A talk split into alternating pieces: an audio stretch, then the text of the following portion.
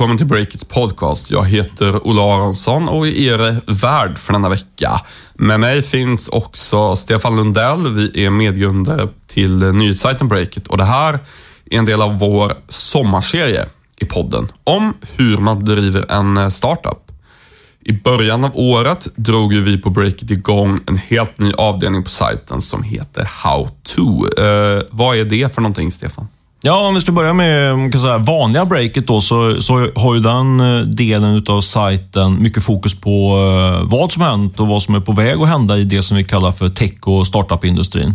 Eh, mycket nyhetsdrivet, men på How to då så ger vi mer tips och råd om hur man konkret driver en startup och sen kanske i förlängningen hamnar i, i breakets vanliga nyhetsflöde när man lyckas med det. och Ofta handlar det om att vi pratar direkt med entreprenörer själva som, som har gjort resan själv och, och kan ge förhoppningsvis initierade råd. Ibland ger vi också egna råd. Ja, och How to har blivit en väldigt eh, uppskattad avdelning på Breakit och eh, nu så släpper vi även in How to i podden under den här sommarserien. Och just den här veckan så ska vi gräva lite djupare i frågan hur man eh, ska bära sig åt för att få in riskkapital till ett nystartat företag. Det kan ju eh, vara väldigt, väldigt svårt ibland och ta lång tid. Eh, det vet inte minst vi själva, eller hur Stefan? Ja, absolut. Vi har gjort den lilla resan eh, två gånger så här långt faktiskt. Eh, och man lär sig nya saker varje gång. Mm.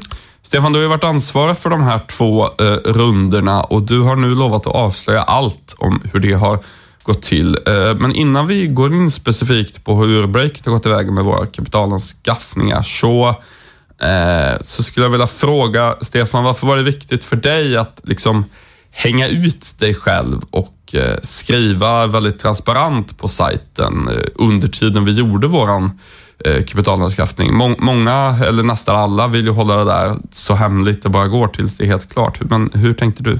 Jag är ju marxist som du nu känner till kanske, så det är väl det korta svaret. Men eh, eh skämt, om det nu var ett skämt, och sido. Eh, det är flera skäl till det. Dels så, så har jag som journalist under eh, flera, ganska många år faktiskt, eh, varit på diverse entreprenörer och investerare med frågan, kan inte jag få med bakom kulisserna under en kapitalanskaffning och beskriva det eh, journalistiskt? Jag tycker det skulle vara en spännande spännande och väldigt eh, hemlig värld helt enkelt. Det där. Vi skriver ofta på breaket om när bolag har fått in kapital, men inte vad som hände innan dess.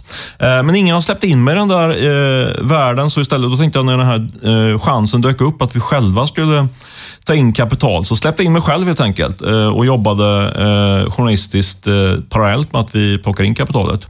Sen tycker jag också att det är en viktig poäng att eh, vi, du och jag, Olle och andra här på redaktionen, vi ringer ju och eh, kräver och får ut massa information från från, alla de vi skriver om hela tiden eh, och vill att folk ska vara öppna. Då är det lika bra att vi kan ibland få smaka på vår egen bensin och vara riktigt öppna om vad vi själva håller på med. Det är ju någonting som har, får man ändå säga, karaktäriserat Breakits resa här sedan vi drog igång för drygt två år sedan. Sen är det väl en ytterligare argument för det här är väl att det är, om man nu ska gå in på det här marsosistiska, men jag gillar att prata öppet om saker och få mycket input då från alla möjliga håll. Eh, det kan handla om att jag skickar texter till dig, Olle, terroriserar dig och ber om input. Eh, på... Ja, helt fruktansvärt. Ja, visst är det. Uh, nej, men, uh, jag tror att det, jag gillar den processen, arbetsprocessen. Uh, men slutligen, kanske viktigast då, för varför vi skriver, så, skrev så öppet om det här och nu ska jag prata också väldigt öppet om det, det är att jag tror att det är en väldigt viktig och relevant journalistik för, för många av våra lyssnare och läsare. Helt enkelt att genom den här öppenheten kan vi hjälpa folk att få in kapital lite enklare enklare och i förlängningen då kan de bygga sina bolag till någonting riktigt bra som kanske på sikt faktiskt kan bli eh, världsförbättrande. Och det, vore ju, det vore ju verkligen toppen om man kan bidra med sånt.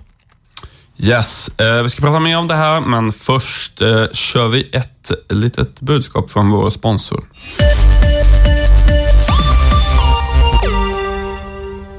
Huvudsponsor för Breakits podcast är Rackfish, leverantören av hosting för dig som vill ha hög kvalitet och hjälp från erfarna och kunniga personer. Mm. Vi är glada att Rackfish är med oss hela året. Det innebär ju att de långsiktigt stöttar Breakit och eh, indirekt också stöttar vår oberoende journalistik.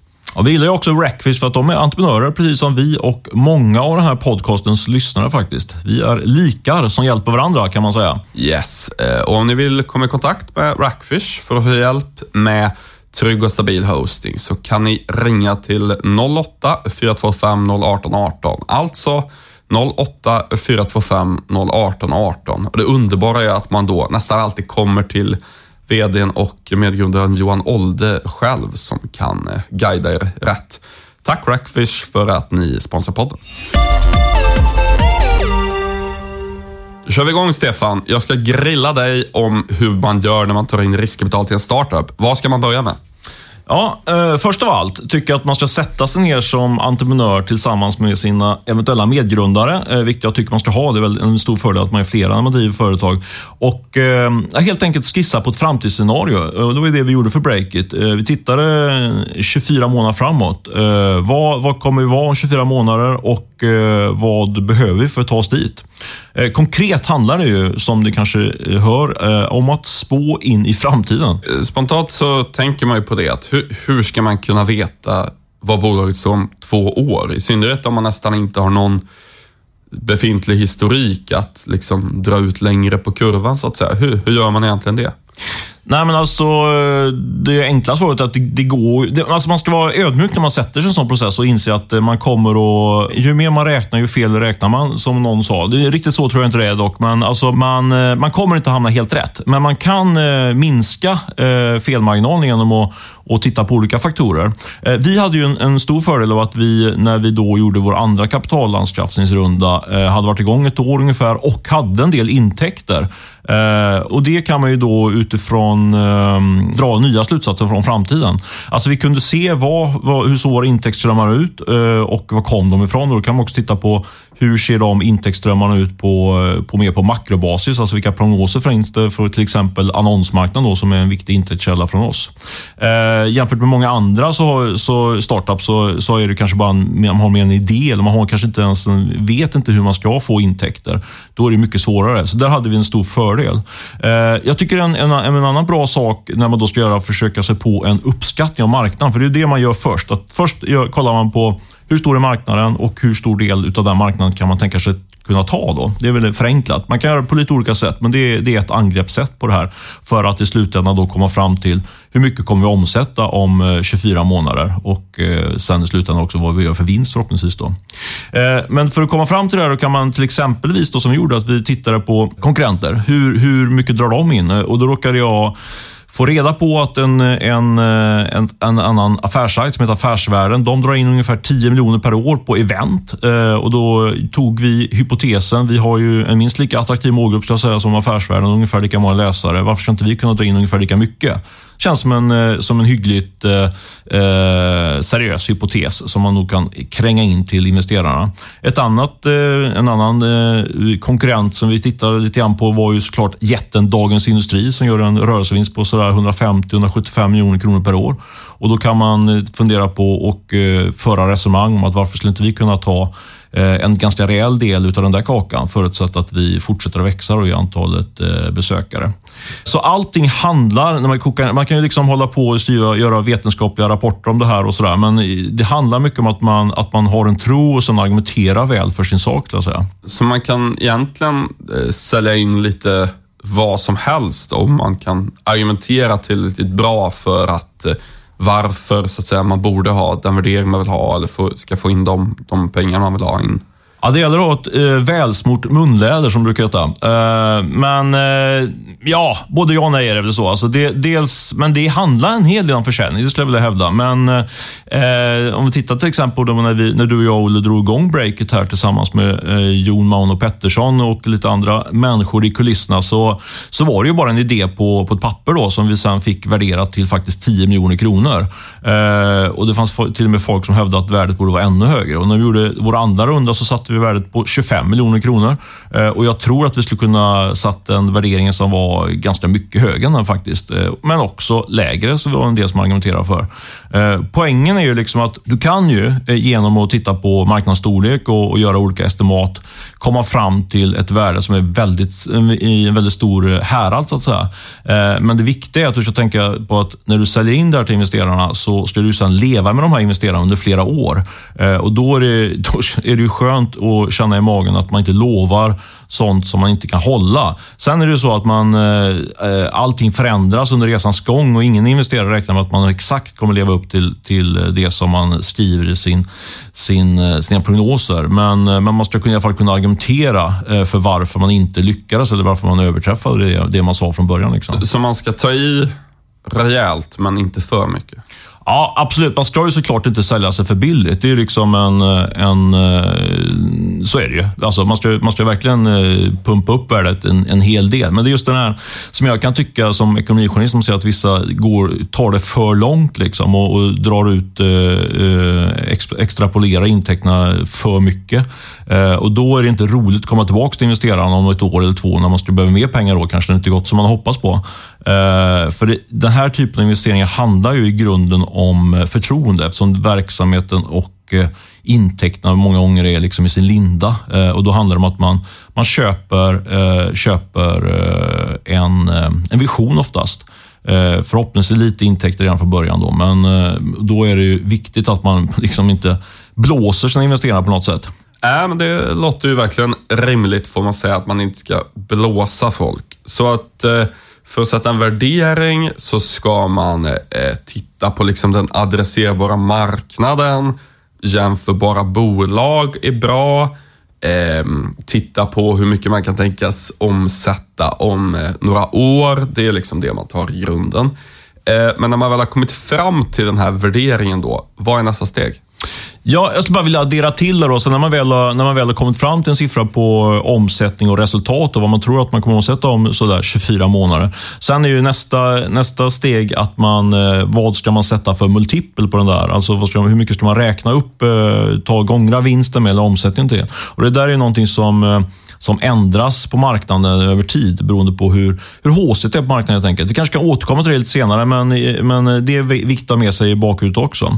Eh, men när man väl har bestämt sig om den så att säga, framtidsscenario, framtidsbilden för sig själv, då handlar det om att man behöver skriva någon form av affärsplan. Eh, vi gjorde inte världens mest ambitiösa och långa affärsplan. Jag har sett eh, otroligt imponerande sådana. Eh, men, och, och det, det, det, är liksom någon form av ska man säga, eh, hygienfaktor att man har en sådan när man, när man man eh, approcherar eh, investerarna. Vad är då en affärsplan? Jo, där ska det framgå då till exempel vad, såklart vad man, vad man har för vision och vad man, vad man vill göra med bolaget. Eh, men också står hårda siffror med omsättning och resultat de närmaste åren. Eh, och viktigt då, vad ska man använda de här pengarna som man plockar in från investerarna? Men också ge en bild av vem man själv är som entreprenör, eh, inte minst. Hur, hur liksom omfattande tycker du att den där ska vara, själva affärsplanen? I, i antal powerpoint-sidor, om vi formulerar det så.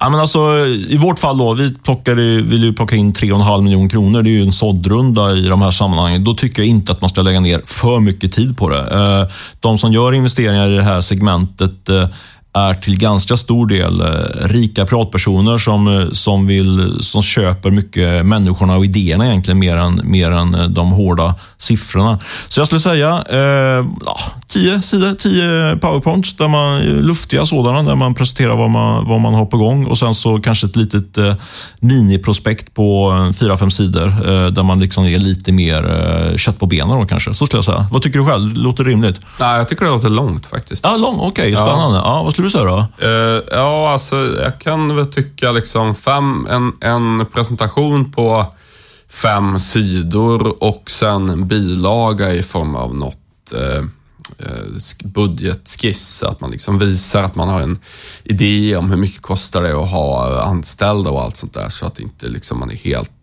eh, borta på den, på den punkten. Mm. Ja, men du har nog rätt där. Det blir nog lite, lite väl svamligt och långt om man drar ut och slukar. Så vi säger väl det, fem sidor plus lite någon form av eh, bilaga då på, på eh, budget. Ja, och sen så folk ber om mer information, då får man väl ta fram det åt dem specifikt. då. Eh, du, men när man har det där, då är det ju dags att börja kontakta investerare antar jag. Hur gör man det? Ja, då är det dags för det roliga, att få träffa lite folk, inte bara sitta på kammaren och räkna. Eh, och Det där kan man göra på många olika sätt och där ska jag väl direkt säga att jag hade en väldigt stor fördel av att jag eh, har skrivit mycket om riskkapitalmarknaden. Så jag kände, kände många, som jag brukar säga, rika gubbar som jag kunde ringa. Eh, men det är ju inte alla som gör det. Och eh, om, man, eh, om man bor i Stockholm tror jag också man har en fördel, för här finns, det, här finns ju eh, ganska mycket av det samlade kapitalet så att säga, i Sverige. Eh, men så här, eh, jag skulle säga, man kan gå tillväga på olika sätt, men till exempel skulle jag säga att man ska inventera sitt nätverk, verkligen eh, vända ut och in på det. Känner man någon som, som känner någon som känner någon. Liksom. Alltså man får verkligen gå all in i sitt eh, Facebook, eh, bland sina Facebook-kompisar på, på sin mobil. Eh, och be om då, om man känner någon, att de ska göra en liten enklare intro. För det är ju som vanligt, i, som, i, som i många andra sammanhang, att det gäller att få in en fot och få ett möte. så att säga. Eh, och eh, I den här investerarvärlden handlar det mycket om att få så kallade intros, så att man, man får liksom en rekommendation från någon att träffa den här killen eller tjejen. Sen tycker jag också att man ska lägga ner en del på, på research om investerarna. Det är lite grann som att, som att söka jobb och söka kapital. Alltså det, du ska utvärderas, men det också, gäller också att du hittar rätt typ av investerare. Eh, titta på vad den här personen eller det här, det här riskkapitalet kan tillföra dig. Eh, för Det är ganska så spretigt där ute på, på marknaden eh, gällande olika profiler, investeringsprofiler och sådär. Eh, och Där kan man kanske med, med fördel också gå in på, på breakit.se. Vi har gjort en guide på de största riskkapitalaktörerna i det här tidiga segmentet som man kan läsa mer. Vi kommer, vi kommer hänvisa till mer, mer artiklar senare här i podden, men det, det är väl en, en start helt enkelt på att hitta de rika gubbarna, de rika eh, riskkapitalbolag. Ja, eh, en grej man kan flika in där är väl att ehm, eh, man slösar nog lite tid om man till exempel har en VR-startup och så ringer man, ja, säg Lars Lindgren som är en affärsängel som är väldigt aktiv här i Stockholm. Jag träffade honom på ett mingel en gång och han sa att jag kan ingenting om VR, så jag investerar inte i det, utan jag vill investera i företagstjänster och så. Det kan ju vara ganska skönt för en själv om man har gjort den researchen innan, annars blir man ju mest hade jag blivit lite nedslagen över att liksom få det tillbaka. Att nej, jag investerar aldrig i den branschen typexempel på research man ska göra. Så eh, verkligen bra input där och jag, tycker också att man eh, i den här research-sammanhangen då, att man tar reda på om, eh, om respektive investerare och då kan man ju då eh, droppa sådana saker som man vet och fått reda på investerarna genom att till exempel läsa om Breakit. Eh, jag såg att du investerade i bolaget X. Då tror jag att det kan passa in i vårt bolag också. Så här. För folk gillar att bli smickrade, känna, att man känner till dem och att vet vad de håller på med så att säga. Och eh, det, är inte, det är ganska lätt tycker jag att få fram den typen av information. Det är ganska publikt den typen av eh, uppgifter. Så eh, surfa runt eh, och eh, sök information och snacka med folk för att få bra koll på vilka investerare som just du ska approchera.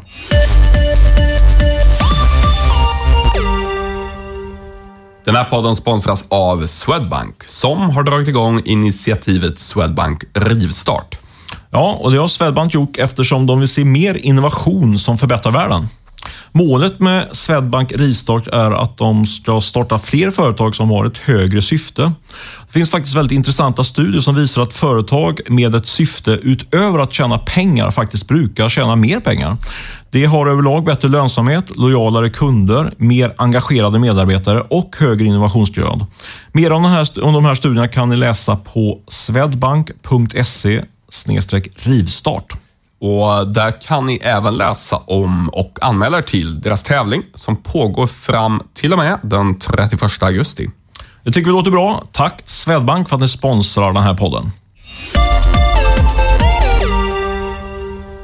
Då har man gjort en affärsplan, man har tagit fram en presentation och man har då, om man har kommit så långt, kommit i kontakt med investerare och fått till möten. Då är det dags för pitchen. Vad ska man tänka på där? Ja, eh, det är ju eh, en liten, eh, liten vetenskap för sig det här med pitchar. Och jag tror att man kan, kan göra på flera olika sätt. Men det, man, det man ska ha med sig i bakhuvudet och som, lite grann som en tröst kan man säga också, det är att människor är ju som alla känner till väldigt olika eh, och även investerare är ju människor. Eh, och man, det som liksom faller i en investerare på läppen eh, kan vara helt fel hos den andra. Jag minns när vi var ute och pitchade då för andra gången så så fick jag eh, responsen på min pitch eh, som jag faktiskt framförde i telefonen till en eh, erfaren hedgefondförvaltare. Rik man. Han sa, dra åt helvete. Eh, jag känner honom som tidigare, så det, han sa det väl lite grann med, med ett leende på läpparna. Men han, han tyckte att det här är, saknade helt substans och framförallt saknade han en internationell expansionsplan för Breakit. Eh, men samtidigt, faktiskt bara 12 timmar senare, så snackade, jag hade ett möte, morgonmöte med en annan eh, duktig entreprenör och eh, Han sa absolut, jag går in i det här eh, och vill investera ett par hundratusen. Eh, och Han poängterar att han var glad att vi bara fokuserar på den svenska marknaden. Så med det vill jag säga att, liksom att bara för att du får en väldigt negativ feedback från en investerare så ska du inte ge upp. utan kör på, eh, landa och eh, känn dig trygg i din vision och sen så, så kör du liksom. Och så får du räkna med att du får lite olika respons på pitchen. Men om man rent konkret tycker jag kring pitchen då, som vi, som vi sa då, vad, vad sa du, fem slides ungefär är väl lagom att ha. Ja. och jag tycker att man ska se lite grann som att man, eller jag, jag såg lite grann som att jag tränade inför ett bröllopstal. De brukar alltid öva in ordagrant faktiskt, för då kan man sen känna sig fri och eh, göra liksom lite e egna improvisationer. Men man ska, vara, man ska inte tro att man liksom kan gå dit och, och freebasea lite grann, utan det ska vara eh, genomtänkt, för det, då blir det riktigt bra. Jag tror vi, du och jag, Olle, vi körde igenom vår pitch eh, en, en, en, rad gånger. Jag skulle tro nästan, eh, för egen del skulle jag gärna ha kört den ytterligare ett par gånger, för jag tyckte att det var, den satt väl okej, okay, men blev bättre efterhand, så att säga. Eh, och, eh, hur kände du Olle? Var du liksom, kände du trygg i dig själv när du gick in i, i pitchrummet? Ja, men jag känner mig trygg i mig själv, men däremot så, eh, det, det är mer liksom så att eh, Alltså man vet aldrig hur folk ska reagera. Jag tycker man fick alla sorters reaktioner man kunde få egentligen. Och det säger väl ganska mycket om det du sa nyss, att folk är olika. Alltså vissa är bara, det här passar mig inte alls och vissa var pang på och vissa var, jag vill veta mer om den här detaljen och andra var, eh, ville inte alls ha detaljfrågor utan ville bara att man skulle berätta mer om sin vision och sin drivkraft och vad man tycker är, är roligt och så. Så det var liksom alla, alla personlighetstyper. Men eh, om det är någonting som man eh, som, man liksom, som var mer gemensamt då, så var det väl lite grann det här med att ännu enklare och snabbare bara komma till kärnan i det. Ah. Alltså, vad, är det stora, vad är det stora med bolaget? Vad är den stora grejen? Att man liksom inte kommer till det sådär en kvart in i pitchen, utan efter en kvart ska pitchen redan vara klar och man ska komma till kärnan snabbt.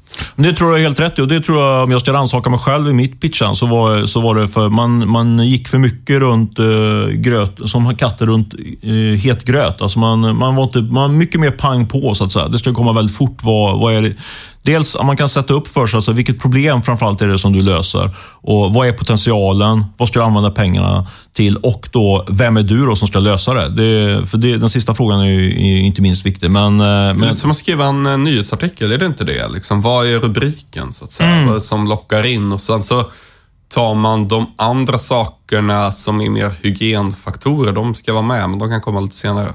Ja, men absolut. Det, så tror jag verkligen det. Och Sen tror jag också att det kan vara bra att ha en dynamik. Jag, jag tror jättemycket på att man ska vara eh, två faktiskt, eh, när, man, när man pitchar. Och att man har en, en eh, dynamik där mellan kanske den, någon person som är lite mer eh, analytiskt eh, och eh, tittar på siffrorna medan någon annan kommer in och, och eh, mer brinner för visionen och, eh, och eh, elda på så att säga lite grann. Så jag tror att det, det blir en schysst dynamik i rummet. Så. Mm, ja, men jag tyckte också det, för det var ju du som bokade in i princip alla möten och liksom drog in folk och körde liksom majoriteten av pitcherna och sådär. Men sen så kom det ju massa sådana här detaljfrågor efteråt kring olika siffror och mer produkt och sådana här lite grottiga frågor. Och då, då var det oftast jag som, som tog de liksom, följdfrågorna. Och det tror ja, jag, jag var det... hygienfaktorn och du var liksom... Ja, men alltså, det är helt avgörande. Jag tycker spela ner dig själv. Det är ju helt avgörande. För annars blir man totalt oseriös om man kommer som och bara snackar ja, men, vitt och brett. Det liksom. tycker jag också, men jag bara menar att man, man ska tänka på det i den ordningen. Mm. Det, är nog rätt, det är nog lätt att tänka sådär att eh,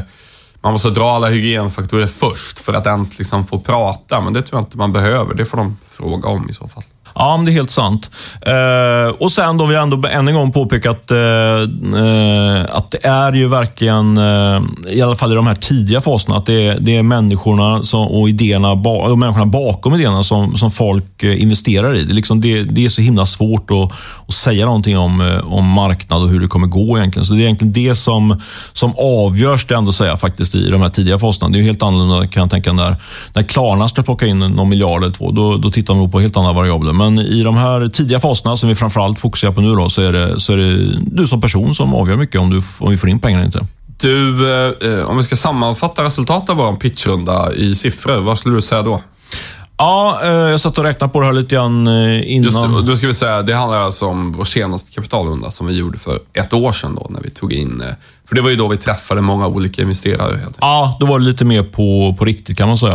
Eh, men jag skulle säga att ungefär drygt hälften eh, i, tackade faktiskt ja i eh, mötet direkt i mötet eller efter ett par dagar. Medan andra då gav tummen ner. Och Det kändes ju som en fantastisk hitrate måste jag säga. Men dessvärre var jag tvungen att inse att halva jobbet var ju att få, få ett ja. Sen måste man ju stänga affären också och det kan vara riktigt, riktigt svettigt måste jag påpeka. Ja, den var ju stressigare än någonting annat egentligen. Kan du inte berätta om, vad ska man säga, all eh, formalia kring nyemissionen som var otroligt energikrävande? Ja, verkligen. Eh, det var ju egentligen den här, eh, den här eh, kapitalresningsprocessens stora kalldusch för mig. Vi hade som sagt fått, jag gillar ju i sittande möten och kasta fram kardan och säga, har vi en deal så att säga. Och när man skakar hand så känns det, är det för mig färdigt i princip.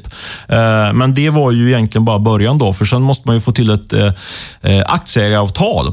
Och den, den stora blunden vi gjorde var att vi, att vi plockade fram två. Vi gjorde en liten nyemission när vi drog om breaket för drygt två år sedan och sen gjorde vi den här rundan och för ett år sedan. Så vi hade redan ett, ett eh, aktieägaravtal när vi, när vi gjorde den här andra rundan och då fick vi rådet att vi skulle ha två eh, avtal. Eh, visst, vi tänkte inte så mycket på det utan vi körde på. Eh, och Ett nytt avtal för de nya investerarna helt Ja, precis. Så eff- eff- effekten blev att vi hade två olika avtal för olika ägare. Och Det där var ju verkligen no-no för flera av investerarna. Eh, och Det där fick jag reda på. Eh, eller, det, det beskedet fick vi då när vi, när vi, eller i alla fall jag, kände att nu är det väl klart här. Liksom. Eh, och då, då ser man ju framför sig en potentiell dominoeffekt. Liksom, när en, en drar sig ur och sen så drar alla andra ur, sig ur successivt. Eh, och Det där är ju, eh, om man då bara, bara kort ska gå tillbaka lite grann till det här med öppenhet och så i processer. Det är väl kanske en orsak till att folk verkligen försöker lägga locket på kring det här. För det är jättetrist att få ett sånt här momentum när folk börjar tacka nej. Det är, man vill ju verkligen hålla, hålla ett positivt momentum i hela processen. Eh, men vi, vi gjorde ju inte det här för att vara smarta, eh, utan det var bara ett råd vi fått att ha två aktieägartal. Eh, men det föll inte så väl ut kan man säga. Vad skulle du säga är lärdomen av, av det? Ja, för det första så fick vi ju agera eh, blixtsnabbt eh, och eh, göra om det här. Så vi bara tog fram ett avtal det var det som gällde. Liksom. Men också då att det räcker inte då, kanske självklarhet, men för mig, i alla fall lärdom för mig, att det räcker inte med ett ja och en, handskakning. Man måste ju få, ett, få det på pränt på ett avtal också. Hur ska man göra istället då för att, liksom, för det kan ju vara svårt att få kanske avtalet i mål i samma sekund som man gör handslaget. Liksom. Men hur, hur ska man göra? Men jag tycker, eh, eh, mitt tips är att man så tidigt som möjligt ska involvera eh, alla potentiella investerare i den här avtalsprocessen. Alltså det kan vara under, när man har gjort pitchen, i slutet på det mötet så, så säger man att eh, vi, har, vi vet att, eh, även om man inte fått något eh, handslag, så att säga, säger man här har vi vårt aktieägaravtal, du kan väl bara titta på det eh, och se så att du känner dig bekväm i det och, ro- och ropa till om det är någonting som inte, eh, inte verkar helt okej. Okay. Ehm, för då får man den där feedbacken mycket tidigare än, när man, än, än vi fick det. Det tycker jag är en viktig sak. Ehm, och framförallt då, det här är ju lite, ett ganska generellt, lite, lite luddigt råd, men gör enkla avtal skulle jag säga. Vi, vi, I vårt första, vårt första avtal som vi skrev var ju ganska omfattande. Det blev väldigt många runder fram och tillbaka mellan de investerarna. Eh, helt onödiga skulle jag säga. Jag skulle, jag skulle tipsa att man går in på, finns en sajt som heter Startup Docs som är en duktig entreprenör bakom eh, Erik pizza. Birenius som bland annat har grundat Online Pizza. Ja, men exakt. Tack för den eh, inpasset. Han har gjort en, en sån... eh, Du får helt enkelt eh, aktieägaravtal och andra relevanta avtal gratis där som du kan ladda ner. Så mitt tips är att man gör det, involverar parterna eller potentiella investerare tidigt i processen och sen innan man då närmar sig själva avtalsskrivandet, då kopplar man in en jurist och kollar igenom det här avtalet så att det ändå, för det kan vara bra att få en second opinion. Eh, en sak som man eh, faktiskt, som börjar komma upp lite grann, som inte alls har blivit standard, det är ju faktiskt att det finns eh, en del bolag som inte kör med aktieägaravtal. Det är därför att det har börjat dyka upp, hörde jag en veckan, investerare som inte vill skriva på det helt enkelt. Utan, och det, alltså man har ju i stort sett alltid aktieägaravtal med startups nu på stan, men det kan vara värt att bara ha i åtanke att i grund och botten så är det ju aktiebolagslagen som, som gäller och man måste ju inte upprätta aktie, mm, aktieägaravtal egentligen. Men, eh, ja, eh, men om man nu, eftersom man nu förmodligen ändå måste upprätta det som en startup, så gör det så enkelt som möjligt och så kort innebär ju det i praktiken som möjligt. Alltså, Ja. eh, typ, alltså gärna liksom sju sidor istället för 70. Verkligen, som orkar ta sig igenom avtalet. Ja, bra. Eh, om vi ska summera lite grann, Stefan. Du eh, lyckades alltså dra in eh, 3,5 miljoner på mindre än 30 dagar i riskkapital. Det är ju snabbt jobbat. Vad är dina bästa tips på ett övergripande plan efter den resan? Uh, ja, eh, till att börja med kan jag säga att eh, det här med 30 dagar tycker jag inte ni ska ha som... Det, det var väldigt, väldigt snabbt och jag hade ju, vi hade ju en stor fördel att vi hade Breakit som plattform. Så det rullade in folk som ville investera faktiskt varje dag där. Normalt sett skulle jag säga att en sån här process tar, räkna med sex månader. Det kan ta ännu längre tid. Så bli, misströsta inte om du inte fått in pengarna på 30 dagar. Men åter till din fråga. Jag skulle säga tips nummer ett, det är fråga andra entreprenörer som har gjort den här resan tidigare. De kan ge dig mycket matnyttigt. Var inte för hemligt hemlighetsfull. Eh, att ta in kapital handlar i grunden om att sälja någonting. Så eh, då tycker jag att man ska vara så öppen som möjligt, för då får man mer propåer från investerare eh, kring den här processen. Och var inte heller för girig. Självklart ska du då försöka få, så bra betalt för ditt bolag som möjligt, men minst lika viktigt är att få in rätt ägare och framförallt att du ska kunna leva med de här ägarna, även om det går sämre än du, än du hade hoppats på. Eh, ytterligare ett råd är krångla inte till det. Eh, använd dig av standardavtal som du kan få eh, via eh, de nämnda sajterna eh, och ta alltid in en liten second opinion från någon, någon duktig jurist. Och slutligen då, en liten brasklapp. Alltså ska du verkligen ta in kapital? Det är väl egentligen en helt annan podd det här, men, eh, men eh, jag tycker ju att eh, det här med lån och bidrag är väldigt undervärderat. Det är väldigt hårt kring att man ska plocka in kapital tidigt. Men jag tycker att det kan vara absolut en, en väg att gå, att man lånar pengar, en del av kapitalet, eller också söker bidrag helt enkelt. Mm. Ja, men verkligen, det, det tycker jag. Det är ju väldigt mycket sådär en, eh, en trend nu, nästan som en livsstil att, eh, att leva på externt aktiekapital. Men man kanske själv är en person som vill driva något annat typ av företag där man inte har externa krav från investerare till exempel. Det, det tror jag man bör eh, eh fundera på. I vårt fall så handlade det väl mycket om att vi tyckte att de personerna som skulle investera kändes väldigt bra. Det kändes mest liksom roligt att jobba ihop med dem. Men om man, om man liksom inte känner så, då, då tror jag man ska ta sig yt- ytterligare fundera på, eh, ska man inte bara hitta ett annat, en annan väg för att driva företaget? Du, det här var ju en rad bra och handfasta råd, Stefan, och vi ska runda av det här specialavsnittet av podden eh, därmed. Eh, vi ska såklart tacka vår huvudsponsor Rackfish för att de är med oss även denna vecka och eh, så ska vi tacka Beppo ljudproduktion som klipper den här podden. Ehm, ha det gott, eh, så hörs vi i podden nästa vecka. Hej då! Hej hej!